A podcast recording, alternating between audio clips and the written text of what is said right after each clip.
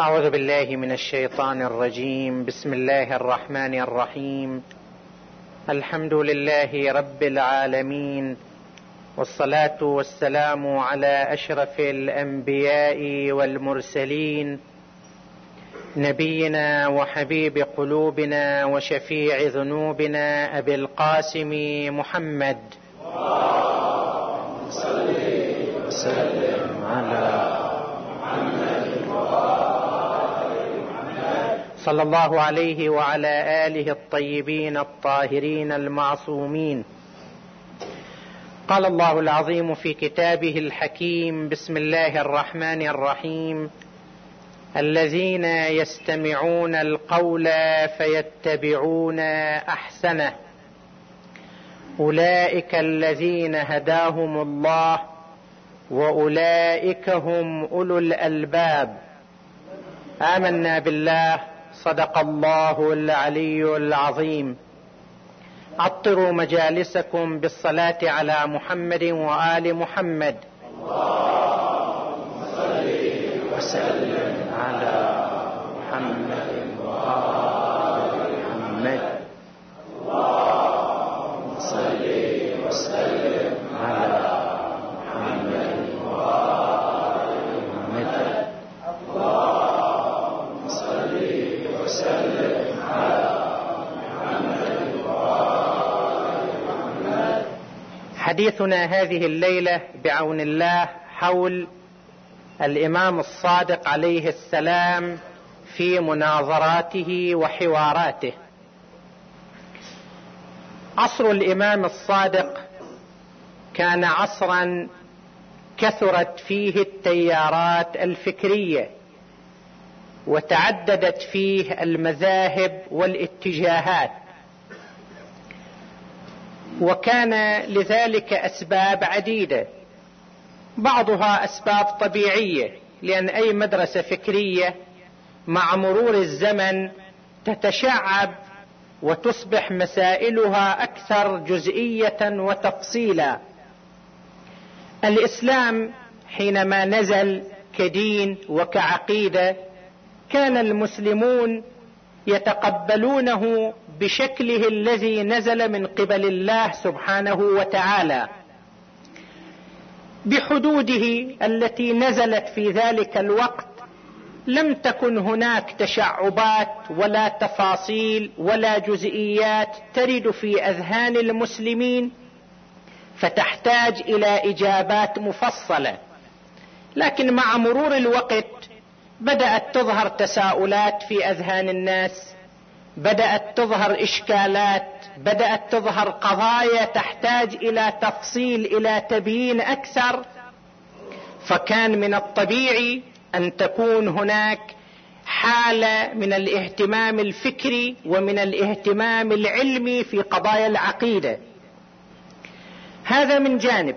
من جانب آخر انفتاح المسلمين على غيرهم. بعد ما صارت الفتوح الإسلامية واتصل المسلمون بسائر الأمم والحضارات وتسربت ثقافة اليونان إلى المسلمين هذا الانفتاح على الأمم الأخرى جعل هناك نوع من التساؤلات والإشكالات والتيارات القادمة من خارج الأمة الإسلامية فتحتاج إلى نقاش وتحتاج إلى إجابات من خلال العقيدة الإسلامية. وبعض المسلمين ممن لم تكن العقيدة واضحة في أذهانهم وأفكارهم بكل جوانبها وتفاصيلها قد يتأثرون ببعض ما يرد من خارج الدائرة الإسلامية. هناك أسباب أخرى سياسية أيضا لأن الحكم في الأمة الإسلامية لما أصبح منحرفا يعني في الحكم الأموي الحكم العباسي الحكام المستبدون في بعض الأحيان يحاولون أن يشغلوا الناس ببعض الإثارات الفكرية حتى ينشغل الناس عن النظر في شؤون الحكم وعن التفكير فيما يفعل الحاكمون. ويشتغلوا في قضايا جانبية ثانوية. وهذه كانت تحصل في تلك الفترات. كان الحكام من أجل تلهية الناس وإشغالهم يدفعون بالبعض حتى يعمل لإثارة معينة في الجانب الفكري في الجانب العقيدي. ثم ينشغل الناس ويختلفون فيما بينهم وهذا يريح الحاكمين. يجعل الناس مشغولين فيما بينهم وهم الحكام ماشيين في أمورهم وتصرفاتهم. وفي بعض الأحيان يكون هذا سبب أيضا من أسباب منع وحدة المجتمع أمام أولئك الحكام الأمويين والعباسيين. ولذلك الأئمة عليهم السلام كانوا منتبهين لهذا الجانب. بعض الإثارات اللي كانت تصير والأئمة يعرفوا أن مصدرها مصدر مفتعل الأئمة كانوا يمتنعون عن الدخول فيها. مثل قضية خلق القرآن. هل القرآن قديم أو مخلوق؟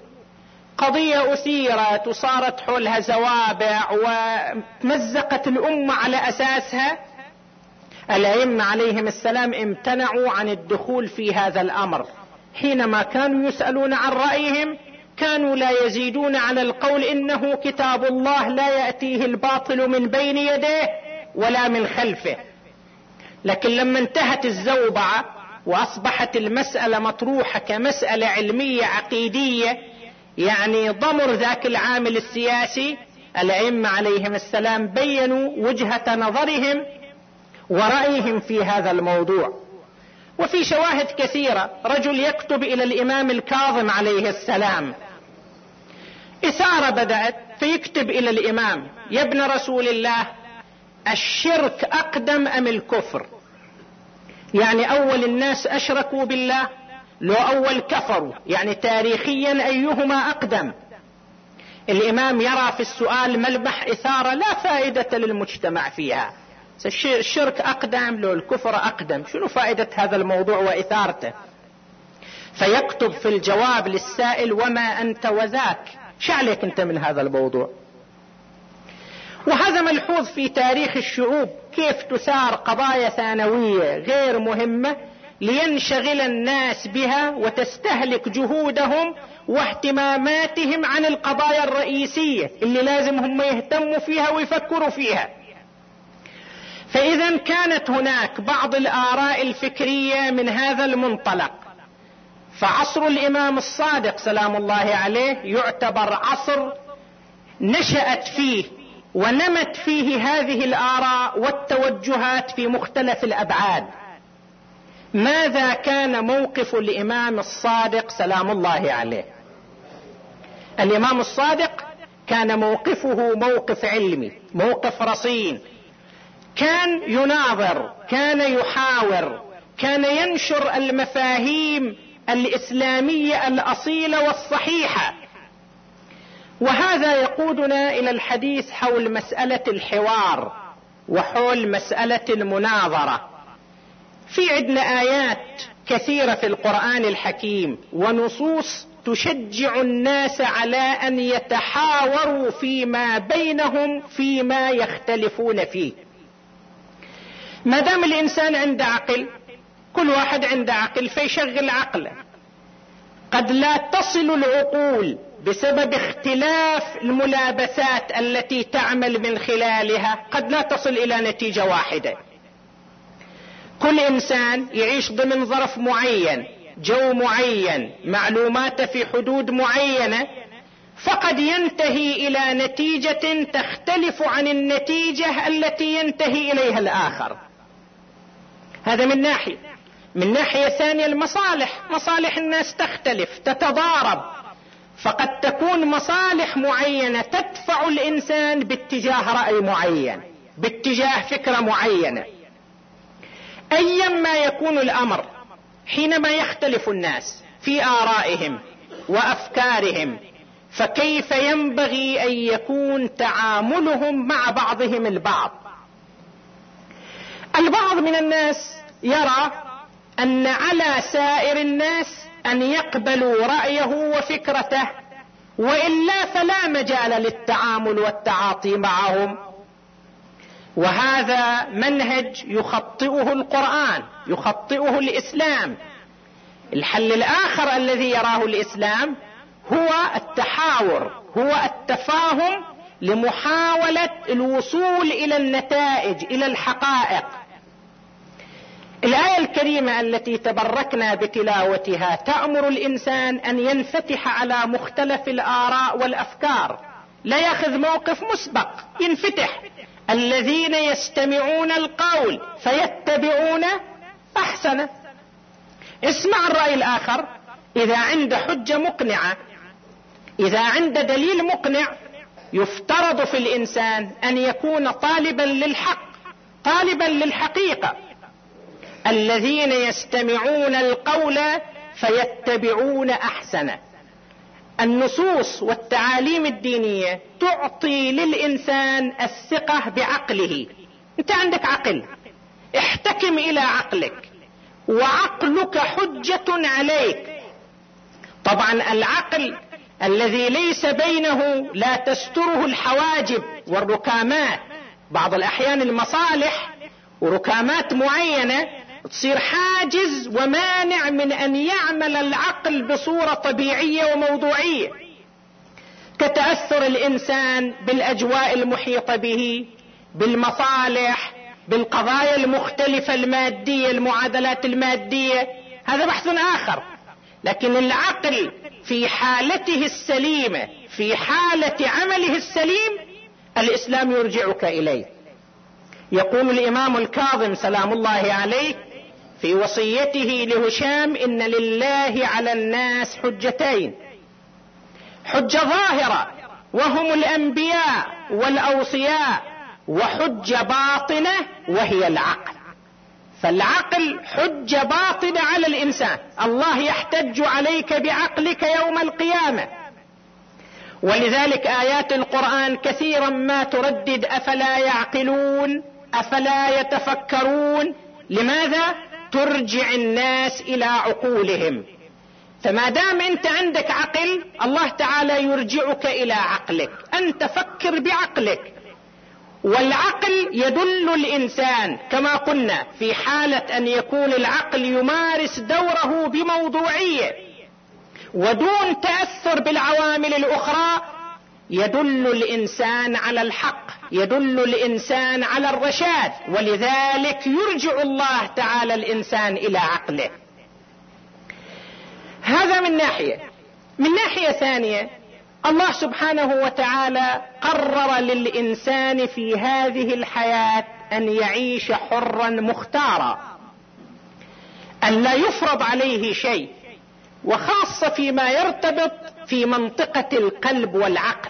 قضايا اللي ترتبط بقلب الإنسان وعقل الإنسان لا يمكن أن يفرض فيها على الإنسان شيء. ممكن يفرض على جسد الإنسان. الإنسان كجسد يسجن يعذب يقيد يكبل يضغط عليه هذا ممكن. بس العقل القلب لا سبيل إلى السيطرة عليه. قد تجيب واحد وتضغط عليه باتجاه فكرة معينة. اعتقد هالفكرة وإلا أقتلك أسجنك أضربك. ممكن من الخوف يتظاهر بأنه اقتنع بالفكرة لكن هذا الموقف الظاهري هو في داخل قلبه ما مقتنع.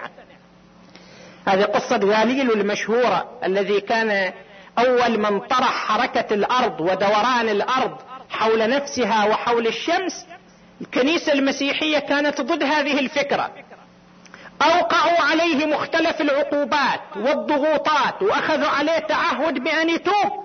بعد خلاص لازم تتوب وتعترف بأن الأرض ما تدور حول نفسها وحول الشمس. وبالفعل اضطر أن يوقع على التعهدات ويعلن التوبة. لكن بمجرد أن طلع التفت إلى تلامذته قال ولكن مع ذلك فالأرض تدور. لأن الضغط يقع على الجسد القلب العقل هذا خارج السيطرة. ولهذا فإن الله سبحانه وتعالى لم يسمح لأنبيائه أن يمارسوا القوة والقهر في فرض الدين على الناس. الأنبياء شغلهم فقط يبلغوا يبينوا للناس. أما أن يفرض الدين على الناس بالقوة؟ لا. فذكر إنما أنت مذكر لست عليهم بمسيطر. والله تعالى أيضا يقول لا إكراه في الدين. نفي أيضا.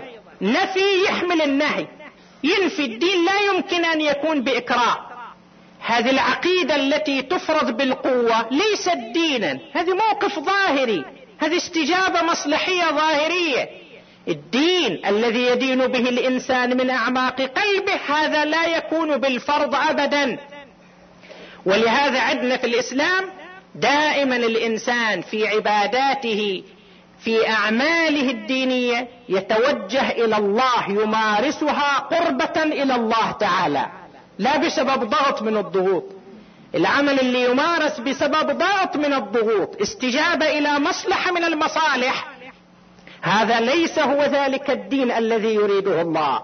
ليست تلك العبادة التي يريدها الله سبحانه وتعالى.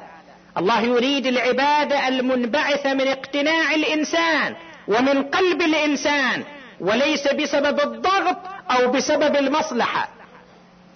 اذا فلا مجال للضغط الفكري والعقيدي على الإنسان. وإنما الأنبياء يوضحون الدين يوضحون الرسالة والناس مخيرون إن استجابوا فاهلا وسهلا. وإن لم يستجيبوا فالنبي يخاطبهم لكم دينكم وليدي. يذكر المفسرون أن من أسباب نزول الآية الكريمة لا إكراه في الدين رجل من الأنصار اسمه الحسين من بني سالم ابن عوف. هذا كان عنده ولدان نصرانيان. وهو أسلم صار مسلم مؤمن. ولداه شابان مصران على أن يبقيا على دينهم المسيحية. فجاء إلى رسول الله صلى الله عليه وآله يا رسول الله عندي ولدان ولكنهما لم يقتنعا بالإسلام فهل أجبرهما على الدين؟ أضربهم أشدد عليهم حتى يقبلوا الدين؟ فنزلت الآية الكريمة لا إكراه في الدين قد تبين الرشد من الغي ما في إكراه؟ فإذا في القضايا الدينية العقائدية لا مجال للسيطرة لا مجال للفرض بالقوة. والدين أو أي فكرة من الأفكار إذا هي واثقة من نفسها ومن قوتها ما تفرض نفسها بالقوة. الدين أو المذهب اللي يستعين بالقوة هذه دلالة على العجز. ما عنده منطق مقنع. أما إذا في منطق مقنع ما يستخدم القوة في الفرض وإنما يستخدم المنطق. يستخدم الإقناع. والناس عندهم عقول والناس أحرار. الله تعالى خلقهم أحرار مختارين في هذه الدنيا. فالسبيل في طرح العقائد والمفاهيم الدينية هو الإقناع والإقتناع وليس هو الفرض. طيب أهل البيت صلوات الله وسلامه عليهم كانوا ماشيين على هذا المنهج. هم يبشرون بالدين يحملون رسالة الدين الصحيحة السليمة الأصيلة ولكنهم ما كانوا يستخدمون وسائل الإكراه وسائل الضغط ولا حتى الضغط الاجتماعي اللي قد يمارسوه الناس فيما بينهم. يعني السب الشتم المقاطعة هالأشياء ما كانوا الأئمة يستعملوها. بالعكس كانوا يطرحون آراءهم بكل موضوعية وبكل هدوء على الطرف الآخر. فإن استجاب لها فأهلا وسهلا وإن لم يستجب فهو يتحمل مسؤولية إعراضه عن الحق. وكانوا يربون تلامذتهم على هذا الأساس. بالطبع بعض الناس يتبين لهم الحق لكن تصير عندهم موانع. تعصب يصير عندهم.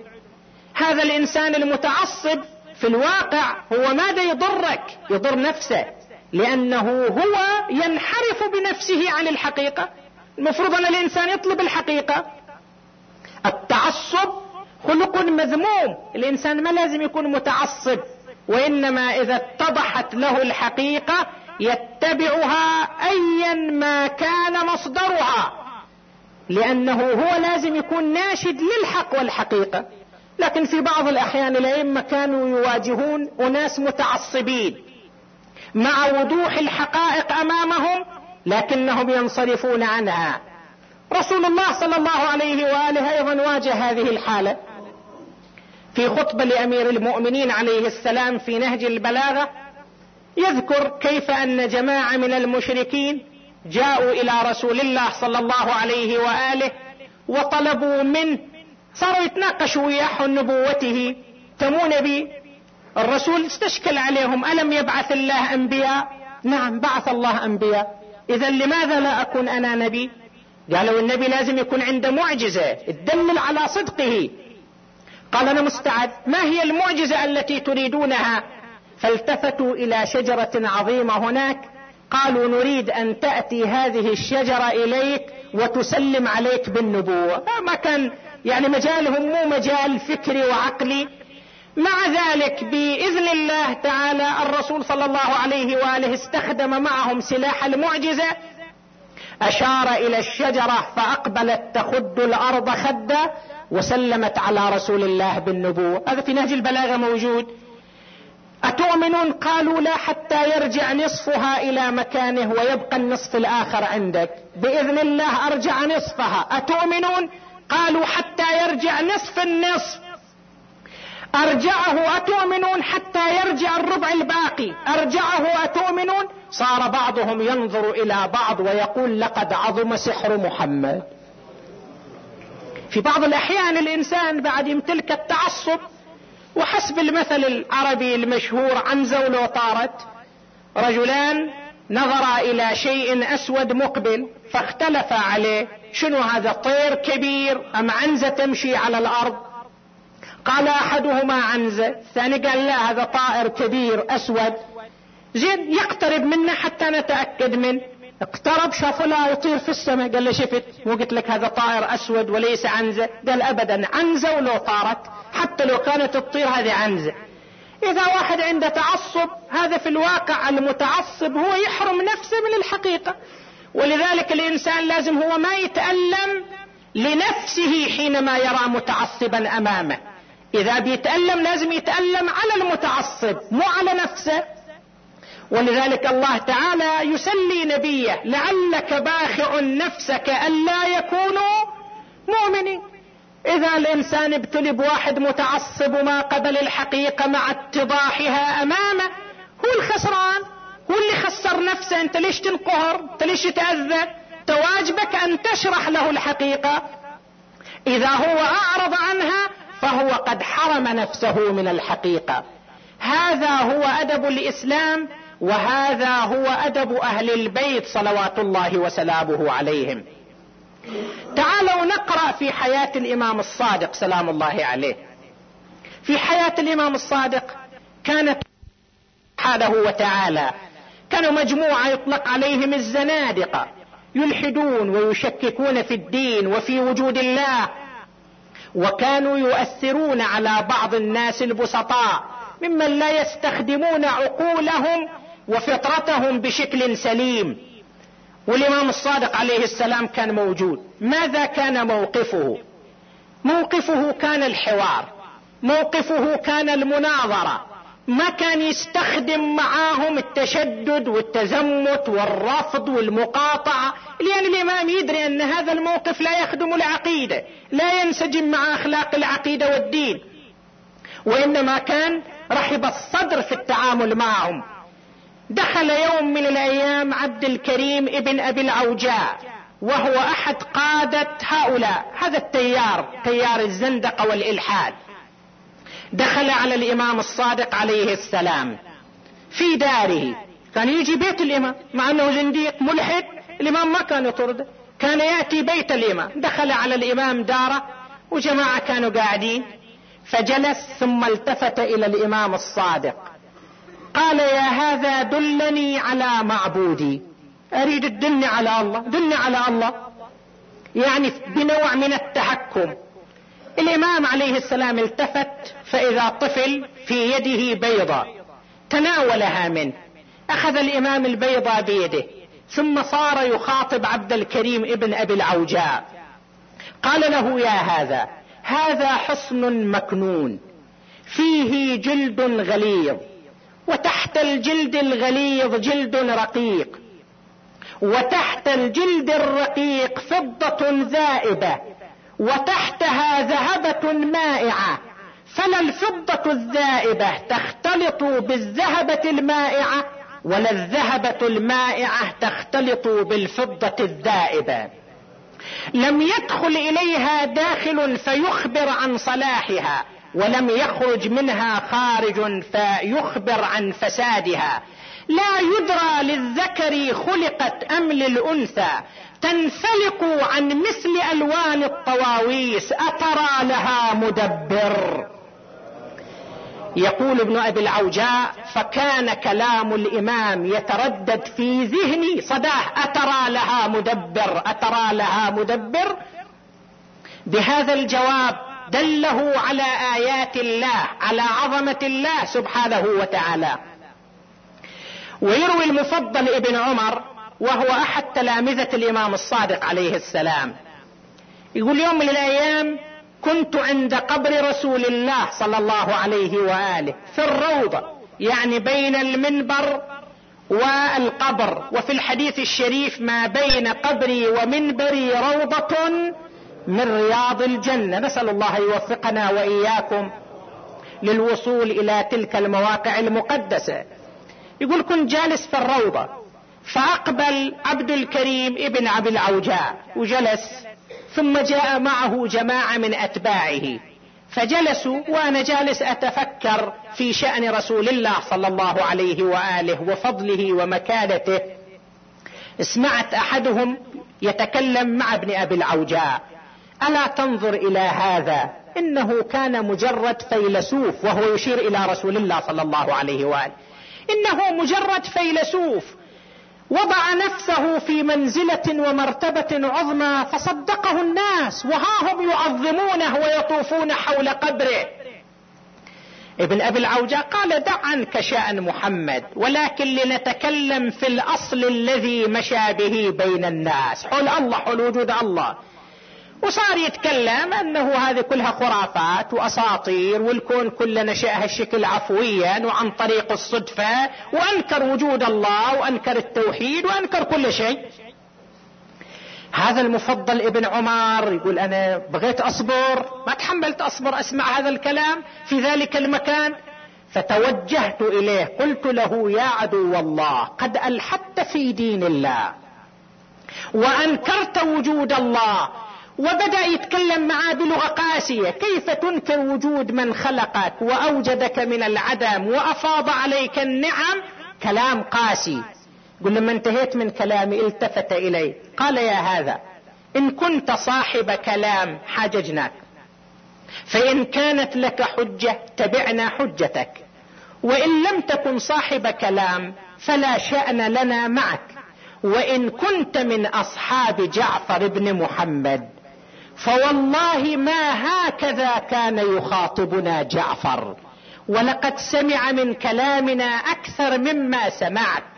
فما سبنا وما شتمنا ولكنه كان يتركنا حتى نكمل حججنا. حتى نظن أننا قد قطعنا عليه الحجة. ثم يجيبنا بكلام رزين رصين لا تبقى لنا معه حجة. يعني يعترفوا بطريقة الإمام الصادق في المناظرة والمحاورة.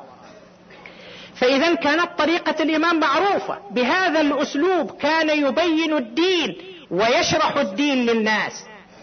مرة من المرات في البيت الحرام في مكة كان الناس يطوفون حول الكعبة وهذا ابن المقفع ومع مجموعة من الملحدين الزنادقة واقفين يستهزئوا بالناس. ألا ترون إلى هؤلاء الهمج الرعاع وما يصنعون يسخروا من دول المتدينين اللي يطوفوا حول الكعبة. قال ابن المقفع إن كان في هؤلاء الناس شخص يستحق اسم الإنسانية ويستحق أن يحترم فهو ذلك الشيخ الجالس وأشار إلى الإمام جعفر الصادق. انتهوا من كلامهم اجوا في طريقهم مروا على الإمام. وإذا بالإمام يخاطبهم قائلا. إن كان كما تقولون وليس كما تقولون فقد تساووا معكم. وإن كان كما يقولون وهو كما يقولون فقد سلموا وهلكتم. فأوقفتهم هذه الكلمات. صار يفكر في معناها. بالنسبة لهم المعنى واضح. الإمام كان يريد أن يقول لهم في احتمالين في احتمال أن يكون الدين حق وصدق فبعد الدنيا في آخرة وفي حساب وفي عقاب. وفي احتمال آخر اللي أنتم تقولوا أنه ما كلها الدنيا وماكو آخرة ولاكو حساب ولاكو عقاب. فإذا متوا أنتم وشفتوا أن الاحتمال اللي قالوه المؤمنون صحيح ساعتها راح تتورطوا. وإذا كان لا الاحتمال مو صحيح بس هذه الدنيا وخلص كل شيء. أنتوا عشتوا والمتدينون عاشوا. المتدين لا يخسر شيء من دنيا. فإذا على كلا الاحتمالين المتدين رابح. إذا ما أكو إلا دنيا اخو المتدين عاش في هذه الدنيا مثل ما أنتم عشتوا. إذا في آخرة غير الدنيا فالمتدين أخذ حسابه واحتاط لنفسه وعمل للاخر لكن بالنسبة لكم أنتم على الاحتمال الثاني تكونون قد هلكتم. فصاروا يتفكرون في كلام الإمام التفت كل منهم إلى صاحبه ألك كلام؟ قال والله لا أستطيع أن أرد عليه حجته كلام منطقي شنو أقدر أقول بعد؟ ومناظرات كثيرة للإمام الصادق عليه السلام مع هؤلاء الملحدين والزنادقة. داخل الأمة الإسلامية التيارات المختلفة المذاهب الفكرية المختلفة. الإمام الصادق كان يتعامل معهم أيضا بالحوار. مثلا كان الإمام أبو حنيفة يرى القياس في الدين. إمام المذهب الحنفي طبعا مبحث القياس مبحث واسع يبحثه العلماء في الأصول. والقياس المذموم عندنا أن الإنسان يتلمس علة للحكم الشرعي. ثم يقيس عليها سائر الأحكام اللي ما أكو إلها الراي واضح في الشرع في الإسلام فعن طريق العلة اللي هو يكتشفها في ذلك الحكم يستنبط منها حكم شيء آخر هذا عندنا حرام لا يصح. أما العلة المنصوصة إذا الإسلام نص إذا المعصوم نص أن هذا الشيء حرام لهذا السبب. الخمر حرام لأنه مسكر. هنا العله صارت منصوصة. إذا أكو شراب آخر مسكر أيضا يصير حرام. ليش؟ لأن العلة منصوصة من قبل الشارع. أما إذا الشرع ما نص على العلة أنا أقوم أفكر هالحكم ليش الله حرمه؟ باجتهادي وبتفكيري أقول هذا الله حرمه لهذا السبب. ثم أشوف مورد آخر السبب متوفر فيه وأقيس على هذا الحكم. أصلا من يقول الشرع حرم هذا للسبب اللي أنا مفكر فيه؟ هل قال الشرع بذلك؟ هذا قياس ممنوع محرم. أبو حنيفة كان يذهب إلى هذا النوع من القياس. دخل يوما على الإمام الصادق عليه السلام. صار الإمام يتحاور معه. قال يا نعمان لا تقس في الدين. فإني سمعت أبي عن جدي عن رسول الله صلى الله عليه وآله. قال أول من قاس أمر الدين إبليس حينما أمره الله بالسجود لآدم رفض السجود وقال خلقتني من نار وخلقته من طين. فمن قاس الدين برأيه قرنه الله تعالى بإبليس يوم القيامة. ثم التفت يجيب أدلة إلى أبي حنيفة. قال له يا أبا حنيفة أسألك سؤال. القتل أعظم أم الزنا؟ جريمة القتل أعظم أم جريمة الزنا؟ قال بل القتل أعظم. قال فلماذا يقبل الله في القتل شاهدين عادلين بينما يطلب في الزنا أربعة شهود؟ إذا المسألة الواحد بعقله يستنبط العلة هالجريمه أعظم من هالجريمه فلازم يكون التشدد في الجريمة الأعظم أكثر. ثم قال له يا أبا حنيفة الصلاة أعظم أم الصوم؟ أفضل أم الصوم؟ قال بل الصلاة أعظم. قال فلماذا يأمر الله تعالى الحائض أن تقضي صومها ولا تقضي صلاتها؟ وجاب له مجموعة من الأمثلة والنماذج ثم قال له إياك والقياس في دين الله. جماعة كانوا يرون الرؤية وهذا مذهب الأشاعرة أبو الحسن الأشعري إمام, المذهب إمام مذهب الأشاعرة ونسب المذهب إليه. كانوا يرون الرؤية. طبعا هو مو مذهب فقهي مذهب عقائدي. أكثر أهل السنة يرونه. أشاعرة عدنا ومعتزلة عدنا. هذا أبو الحسن الأشعري كان يرى الرؤية. يعني رؤية الله سبحانه وتعالى في الآخرة. وبعض العلماء الأشاعرة يقولوا حتى في الدنيا أيضا ممكن رؤية الله. هذول يرون أن الله يوم القيامة يرى وأن المؤمنين يرون الله في الجنة. يشوفوا الله. وكما يقول أبو الحسن الأشعري في إحدى رسائله إن المؤمنين في يوم القيامة يرون الله بأبصارهم كما يرى القمر في ليلة البدر. يشوفوا الله مباشرة. وبعضهم كالآمدي أيضا من علماء الأشاعرة يقول لا حتى في الدنيا أيضا يمكن الناس يشوفوا الله. وأن الرسول صلى الله عليه وآله ليلة الإسراء والمعراج رأى ربه ويحتج ببعض الآيات القرآنية مثل وجوه يومئذ ناظرة إلى ربها ناظرة. يعني تشوف الله بعد. أهل البيت عليهم السلام كانوا يخالفون هذا الرأي. كانوا يرون أن الله تعالى لا يدرك بالأبصار لأن ما يقع عليه النظر لازم يكون محدد بمكان ولازم يكون في مسافة بينه وبين من ينظر إليه لازم يكون مجسم حتى يرى. فكانوا يرفضون هذا الرأي وهذه الفكرة. دخل جماعة ممن يقولون بهذا الرأي على الإمام جعفر الصادق عليه السلام. قالوا له يا ابن رسول الله ما تقول في الحديث الوارد إن رسول الله قد رأى ربه وإن المؤمنين يرون الله يوم القيامة.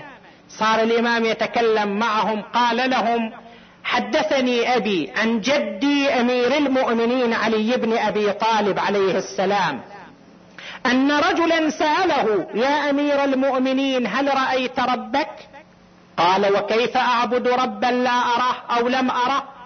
قال فكيف رأيت ربك؟ فقال عليه السلام لا تدركه العيون بالأبصار وإنما تدركه القلوب. رؤية الله لا تكون بالبصر وإنما تكون بالبصيرة وإنما تكون بالقلب. وبدأ الإمام يشرح لهم ويفصل له بهذا الأمر. اذا فمنهج الإمام الصادق ومنهج أهل البيت هو الحوار هو المناظرة. وهنا يجب أن نأخذ درس. ما أحوج الناس في كل عصر في كل زمان إلى أن يتناقشوا فيما بينهم يتحاورون فيما بينهم سواء كان في القضايا الفكرية العقائدية أو في القضايا الاجتماعية. تختلف الآراء تختلف الأفكار. الإنسان اللي واثق من رأيه من فكرته الذي ينشد الحق عليه أن يكون مستعدا لمناظرة الآخرين للحوار مع الآخرين. طبق القاعدة القرآنية المنهج القرآني. قل هاتوا برهانكم ليهلك من هلك عن بينه ويحيى من حي عن بينه واحد يجيب دليله يجيب برهانه فلازم الناس يتحاورون فيما بينهم. حالة التزمت حالة التعصب حالة الانغلاق كل واحد قاعد في مكانه وباني له كهف من العزلة والانطواء وعنده انطباعات وعنده تصورات تجاه الآخرين. هذا يضر نفسه ويضر المجتمع. بينما إذا انفتح وتناقش وتحاور هو يبين رأيه والآخرون يبينوا يبينون آراءهم. كما ورد في الحديث الشريف ما تشاور قوم إلا هدوا رشدهم. خلي يصير تشاور خلي يصير تحاور حتى الناس يستفيدوا من خلال الحوار والنقاش تتنضج الآراء تتكامل الآراء. أما الساب والشات والدعايات والإشاعات هذه سلاح العاجز. إذا شفت واحد يسب ويسوي إشاعات ويشتم وهذا يعني عاجز. لو عنده منطق لو عنده دليل لو عنده برهان ما استخدم هذا الأسلوب. كان يطرح رأيه بموضوعية.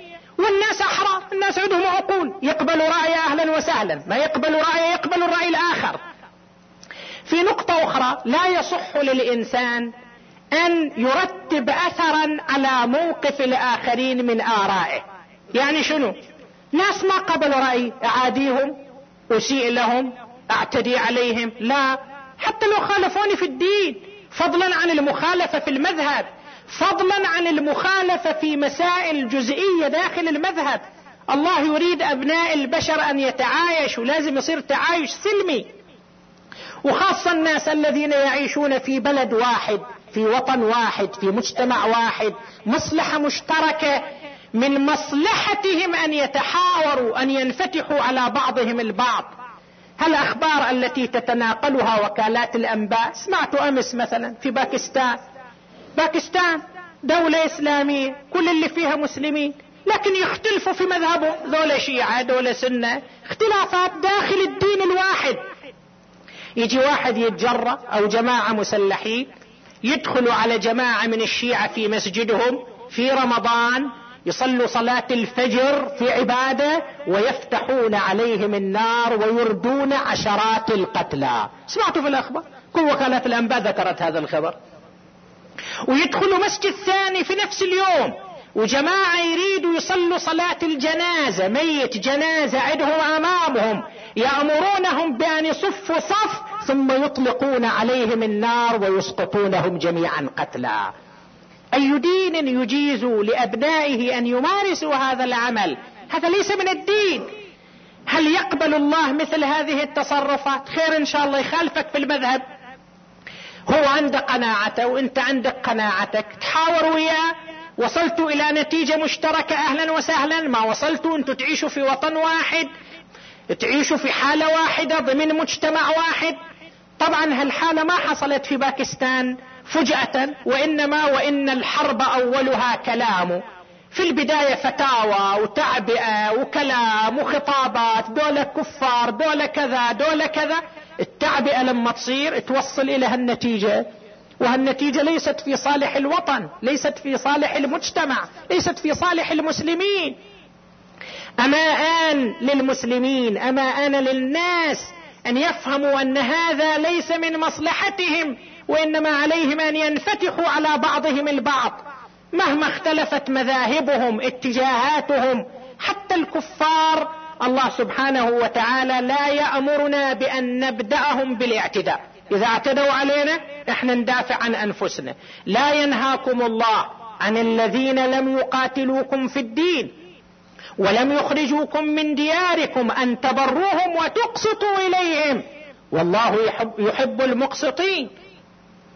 وداخل المذهب الواحد إذا صار اختلاف في بعض الآراء لا داعي للتشنج لا داعي للتوتر كما تحدثنا في إحدى الليال.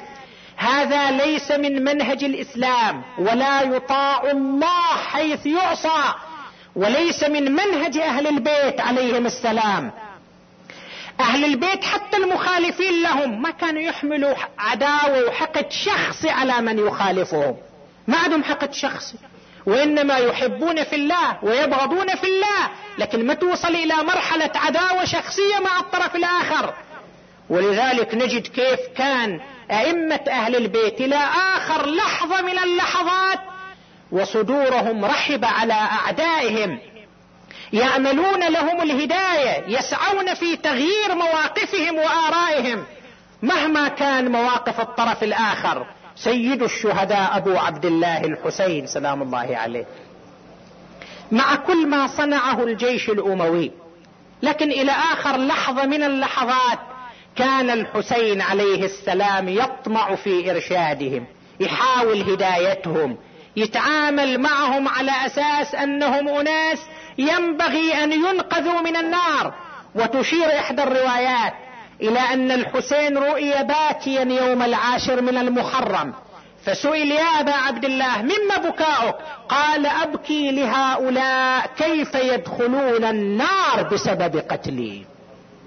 شلون دول يدخلوا النار لأنهم يقتلوني ولآخر لحظة من اللحظات كان يحاول يرشدهم يهديهم. خطبة الحسين الأخيرة التي خطبها يوم عاشوراء. انسبوني من أنا. ثم ارجعوا إلى أنفسكم فانظروا هل يحل لكم قتلي وانتهاك حرمتي. ألا تعلمون أن ابن بنت رسول الله صلى الله عليه وآله ألا تعلمون أن حمزة سيد الشهداء عم أبي وأن جعفر الطيار في الجنة بجناحين عمي وأن فاطمة الزهراء أمي خديجة بنت خويلد جدتي السيف الذي أنا متقلده سيف رسول الله العمامة التي أنا متعمم بها عمامة رسول الله.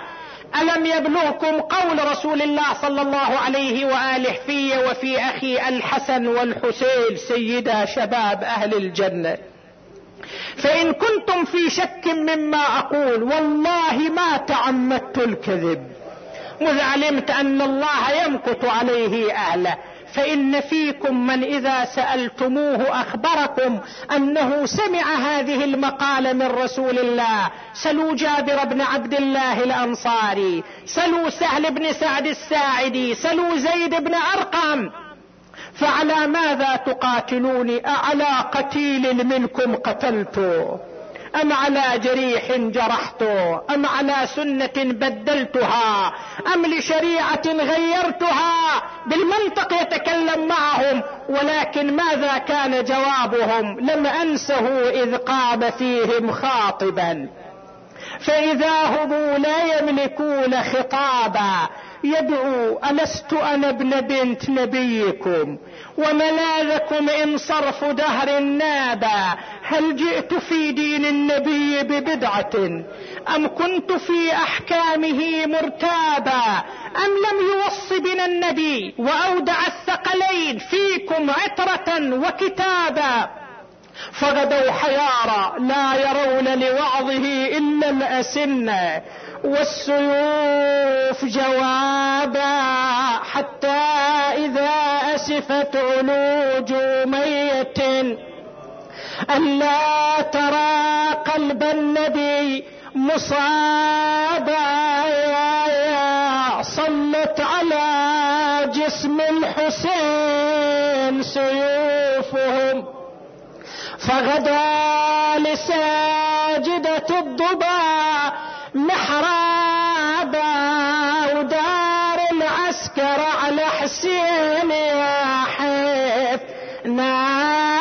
بالسهام وناس بالسيف يشبه دارها على الليث المخيف بياض العين بصبيها تدور اويلي وجب يستريح حسين ساعة بعض حيلة وثقل بالسيف.